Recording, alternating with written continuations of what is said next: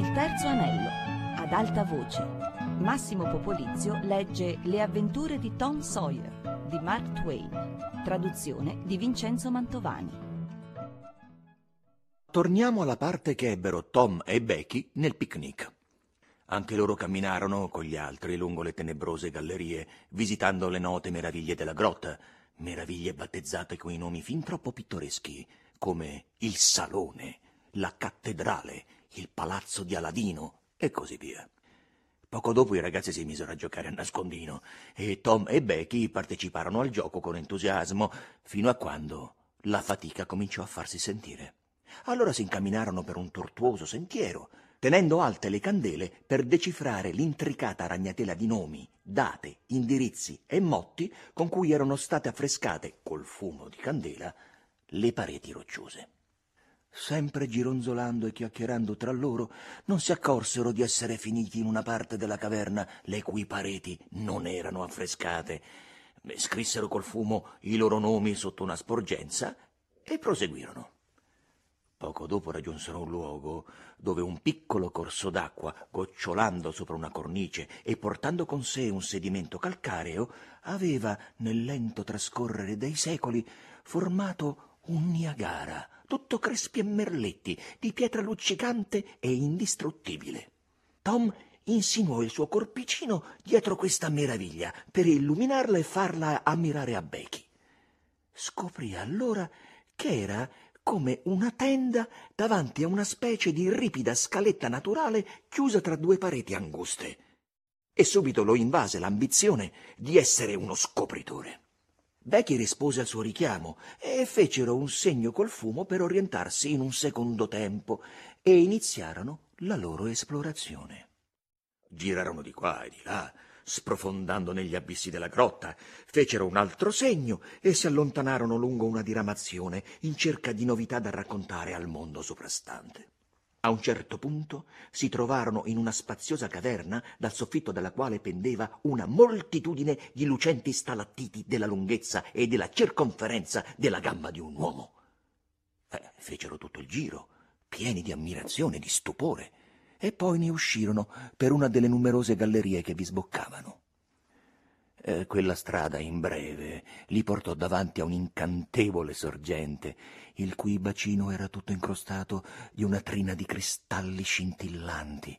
La sorgente era in mezzo a una caverna le cui pareti erano sostenute da molti fantastici pilastri risultanti dall'unione di grandi stalattiti e stalagmiti in conseguenza dell'incessante gocciolio dell'acqua nei secoli. Sotto la volta erano ammassati grossi grappoli di pipistrelli, a migliaia. La luce disturbò quelle creature, che si misero a svolazzare a centinaia, sguittendo e avventandosi furiosamente contro le candele. Tom conosceva le loro abitudini e i pericoli di quel comportamento. Prese Becky per mano e la tirò nel primo corridoio che gli si parò davanti appena in tempo perché un pipistrello spense la luce di Becky con le ali mentre la bambina usciva dalla caverna. Oh, i pipistrelli li inseguirono a lungo, ma i fuggitivi si precipitavano in ogni nuovo cunicolo che si parasse di fronte a loro e finalmente riuscirono a liberarsi di quei pericolosi inseguitori. Poco dopo, Tom trovò un lago sotterraneo di cui, alla fioca luce della candela, non si poteva scorgere l'altra riva. Tom si fermò di colpo. Ascolta, disse. Profondo silenzio. Un silenzio così profondo che persino il loro respiro era cospicuo nella quiete. Tom gridò. E la sua voce echeggiò sotto le volte delle gallerie. Non farlo più, Tom. È troppo orribile, disse Becky. È orribile, ma sarà meglio che lo faccia, Becky. Potrebbero sentirci, sai. E urlò di nuovo.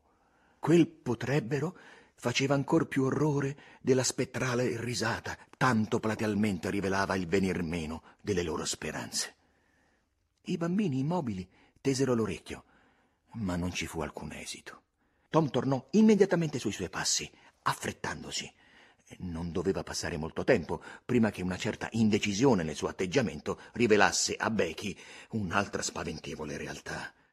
Non riusciva più a trovare la strada per tornare indietro. Molto tempo dopo, non avrebbero saputo dire quanto, Tom disse che dovevano camminare in punta di piedi e tendere l'orecchio per sentire il rumore dell'acqua che scorre. Dovevano trovare una sorgente. E finalmente ne trovarono una. E Tom disse che era ora di riposarsi. Beh, erano stanchi morti tutti e due, ma Becky disse che se la sentiva di fare ancora un po' di strada. La sorprese che Tom fosse di diverso parere. Non riusciva a capirlo. Si misero a sedere e Tom fissò la candela alla parete davanti a loro con un poco di argilla. Le ore passavano lente e la fame prese a tormentare i prigionieri. Rimaneva una parte della mezza torta di Tom e se la divisero e la mangiarono. E poco dopo Tom disse: Shh, hai sentito? Trattennero il respiro e tesero l'orecchio. Si udì un suono che sembrava un urlo fioco e lontanissimo. Tom rispose immediatamente e prese Becky per mano. Cominciò a dirigersi a tentoni da quella parte e poco dopo tornò a tendere l'orecchio. Il suono tornò a farsi sentire e stavolta sembrava più vicino. Sono loro, disse Tom. Arrivano. Dai, forza, Becky. Siamo salvi. La gioia dei prigionieri era quasi intollerabile. Lenta, però, era la loro marcia, perché i trabocchetti erano piuttosto frequenti e occorreva stare in guardia. Ne trovarono uno poco dopo e dovettero fermarsi. Il terreno poteva sprofondare di un metro come di trenta. Impossibile superare l'ostacolo in ogni modo. Tom si distese bocconi e tastò con la mano. Non riuscì a toccare il fondo. Dovevano star lì ad aspettare l'arrivo dei soccorritori. Tesero l'orecchio. Era evidente che le urla già lontane si allontanavano sempre di più. Ancora un attimo e non si udì più nulla.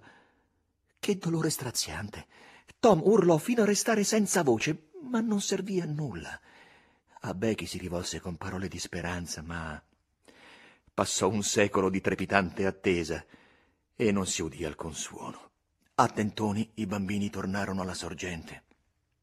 Il tempo continuò a scorrere, lentissimo, e il sonno li vinse e quando si svegliarono erano affamati e in preda alla più nera disperazione. Ormai, secondo Tom, doveva essere martedì. Allora il ragazzo ebbe un'idea. C'erano lì vicino dei cunicoli laterali.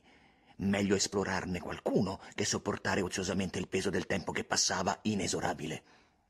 Tom tolse di tasca un gomitolo di spago da aquiloni.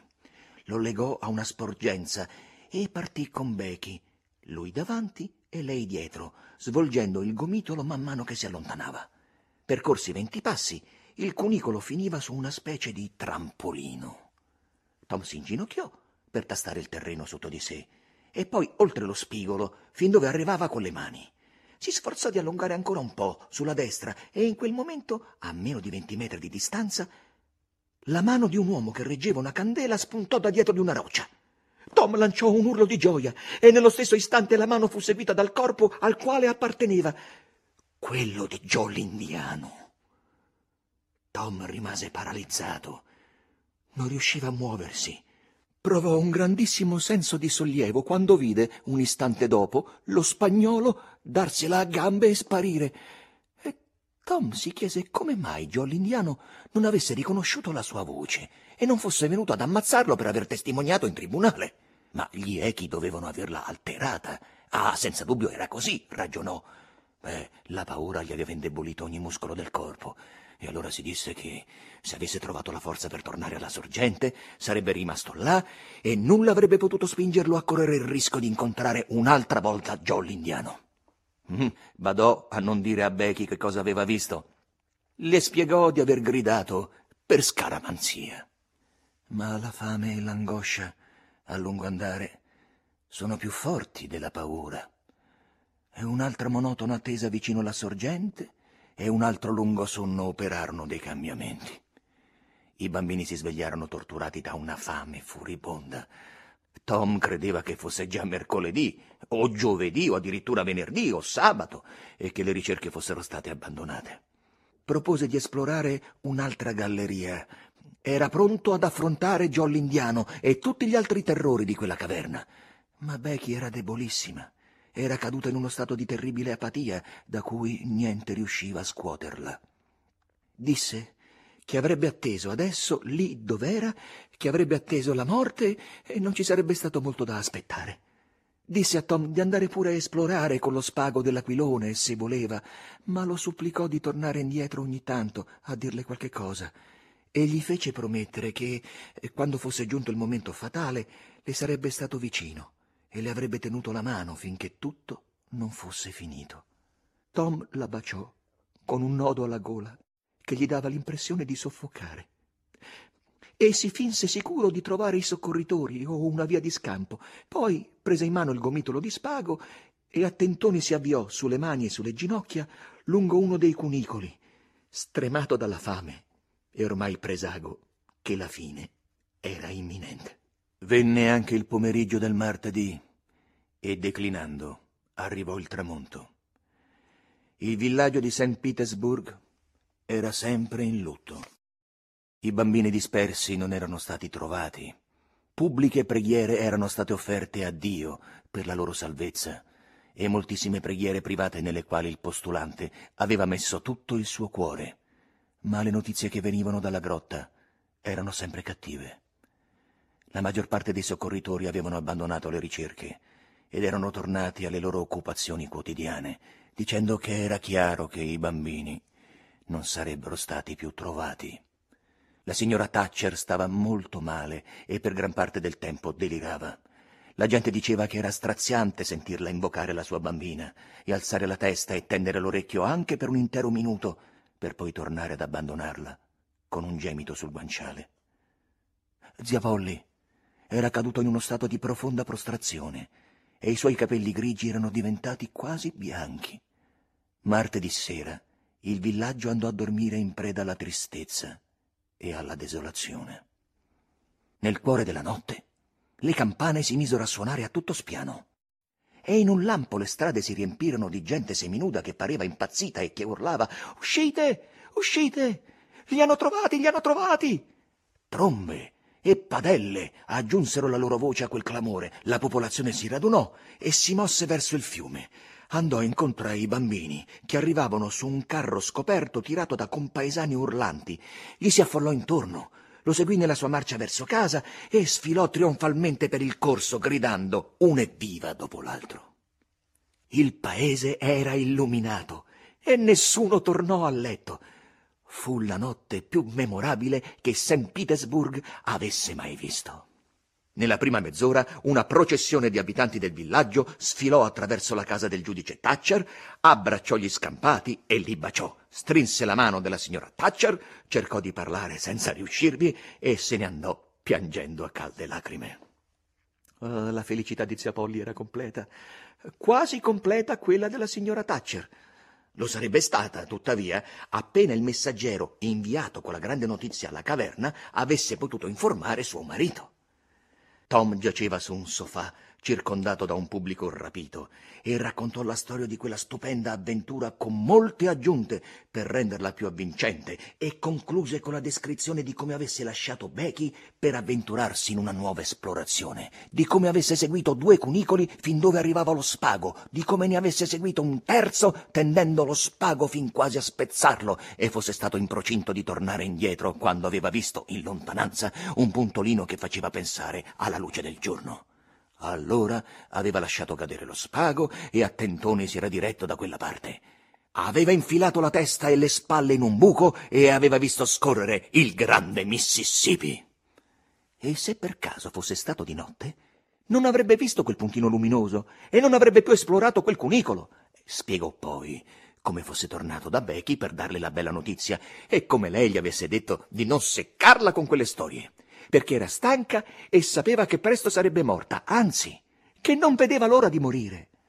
Spiegò come fosse riuscito faticosamente a convincerla e come la bambina fosse quasi morta di gioia quando a tentoni era strisciata fino a quel punto da cui aveva potuto vedere con i suoi occhi l'azzurro pezzetto di cielo, come lui era uscito dal buco e poi aveva aiutato lei a uscirne, come si erano seduti per terra e avevano pianto di gioia, come era passata una barca con certi uomini a bordo e Tom li aveva chiamati e gli aveva spiegato la situazione e la fame che avevano e come gli uomini dapprima non avessero creduto a una storia così inverosimile perché dissero siete otto chilometri a valle della montagna dove c'è la caverna. Poi li avevano presi a bordo, avevano remato fino a una casa, li avevano rifocillati, li avevano fatti riposare fino a due o tre ore dopo il tramonto e poi li avevano accompagnati a casa. Prima dell'alba, il giudice Thatcher e il gruppetto dei soccorritori che lo accompagnavano furono rintracciati nella caverna grazie alle funicelle che si erano lasciati dietro e informati della grande notizia. Tre giorni e tre notti di affanni e di fame nella grotta non potevano cancellarsi tanto facilmente come Tom e Becky scoprirono ben presto. I due bambini furono confinati a letto per tutto il mercoledì e tutto il giovedì e sembrava che la loro stanchezza, invece di andarsene, aumentasse col passare del tempo. Una quindicina di giorni dopo il suo salvataggio dalla grotta, Tom uscì di casa per andare a trovare Huck, che era diventato abbastanza forte ormai per ascoltare storie emozionanti, e Tom ne aveva alcune che potevano interessargli, a parer suo. La casa del giudice Thatcher era sulla sua strada e Tom si fermò per salutare Becky. Il giudice e alcuni amici lo fecero chiacchierare e qualcuno ironicamente gli chiese se non gli sarebbe piaciuto tornare nella caverna. Tom disse di sì, che non gli sarebbe dispiaciuto. E il giudice disse: Beh, ce ne sono degli altri come te, Tom, non ne ho il minimo dubbio, ma ci abbiamo pensato noi. Nessuno potrà più perdersi in quella caverna. Perché? perché due settimane fa ho fatto rivestire di ferro il suo portone e l'ho chiuso con tre lucchetti e le chiavi le tengo io.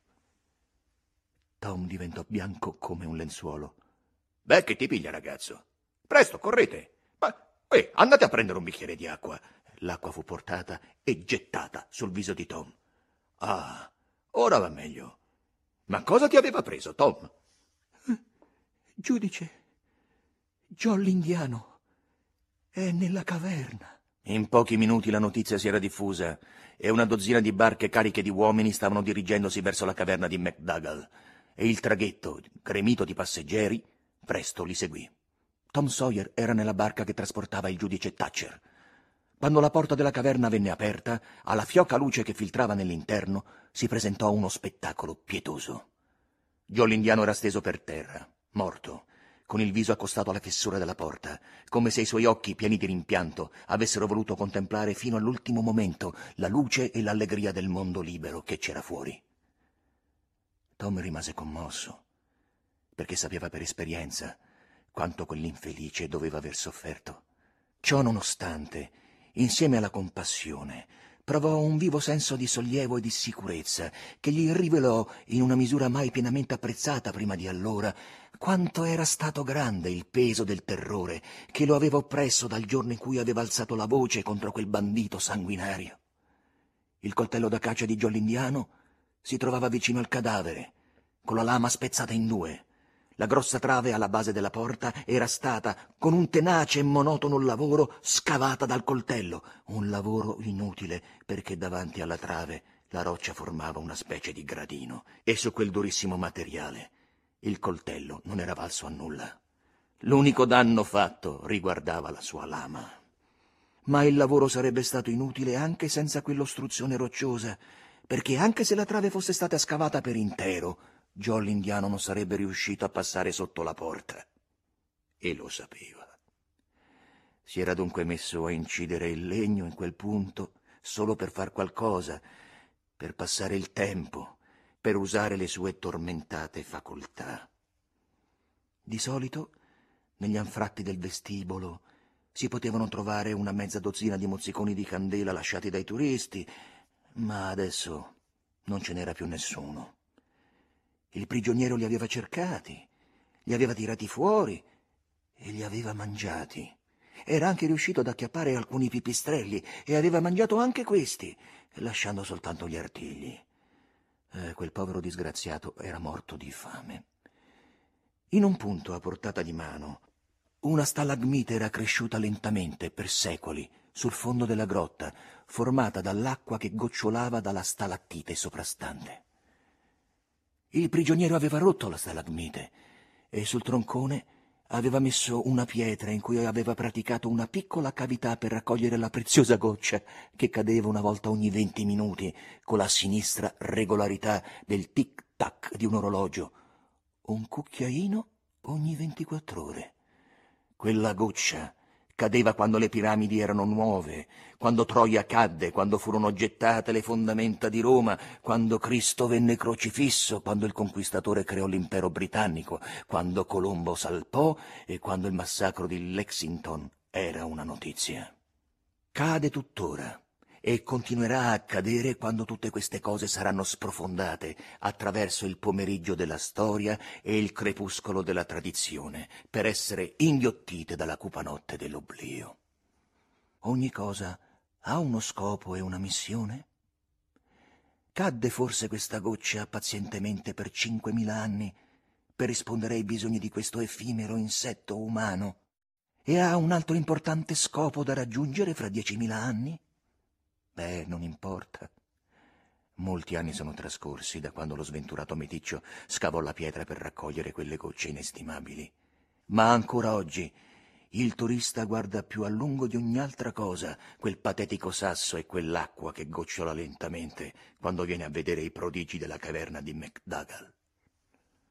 La tazza di Jolly indiano occupa il primo posto nella lista delle meraviglie della grotta e nemmeno il palazzo di Aladino può starle alla pari.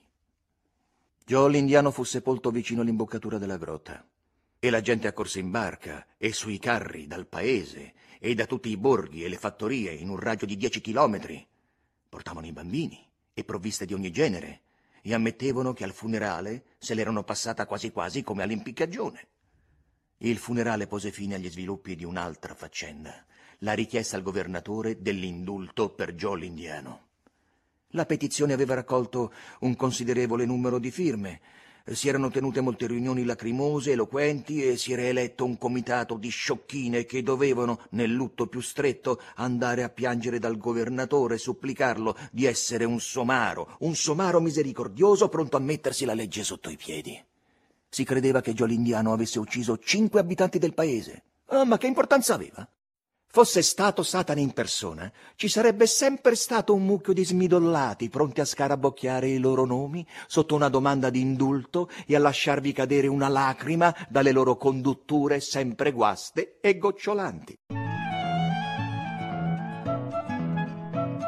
Massimo Popolizio ha letto Le avventure di Tom Sawyer di Mark Twain, a cura di Fabiana Carobolante e Anna Antonelli, con Annalisa Gaudenzi il terzo anello chiocciolarai.it. Per scaricare questo programma www.radio3pod.rai.it.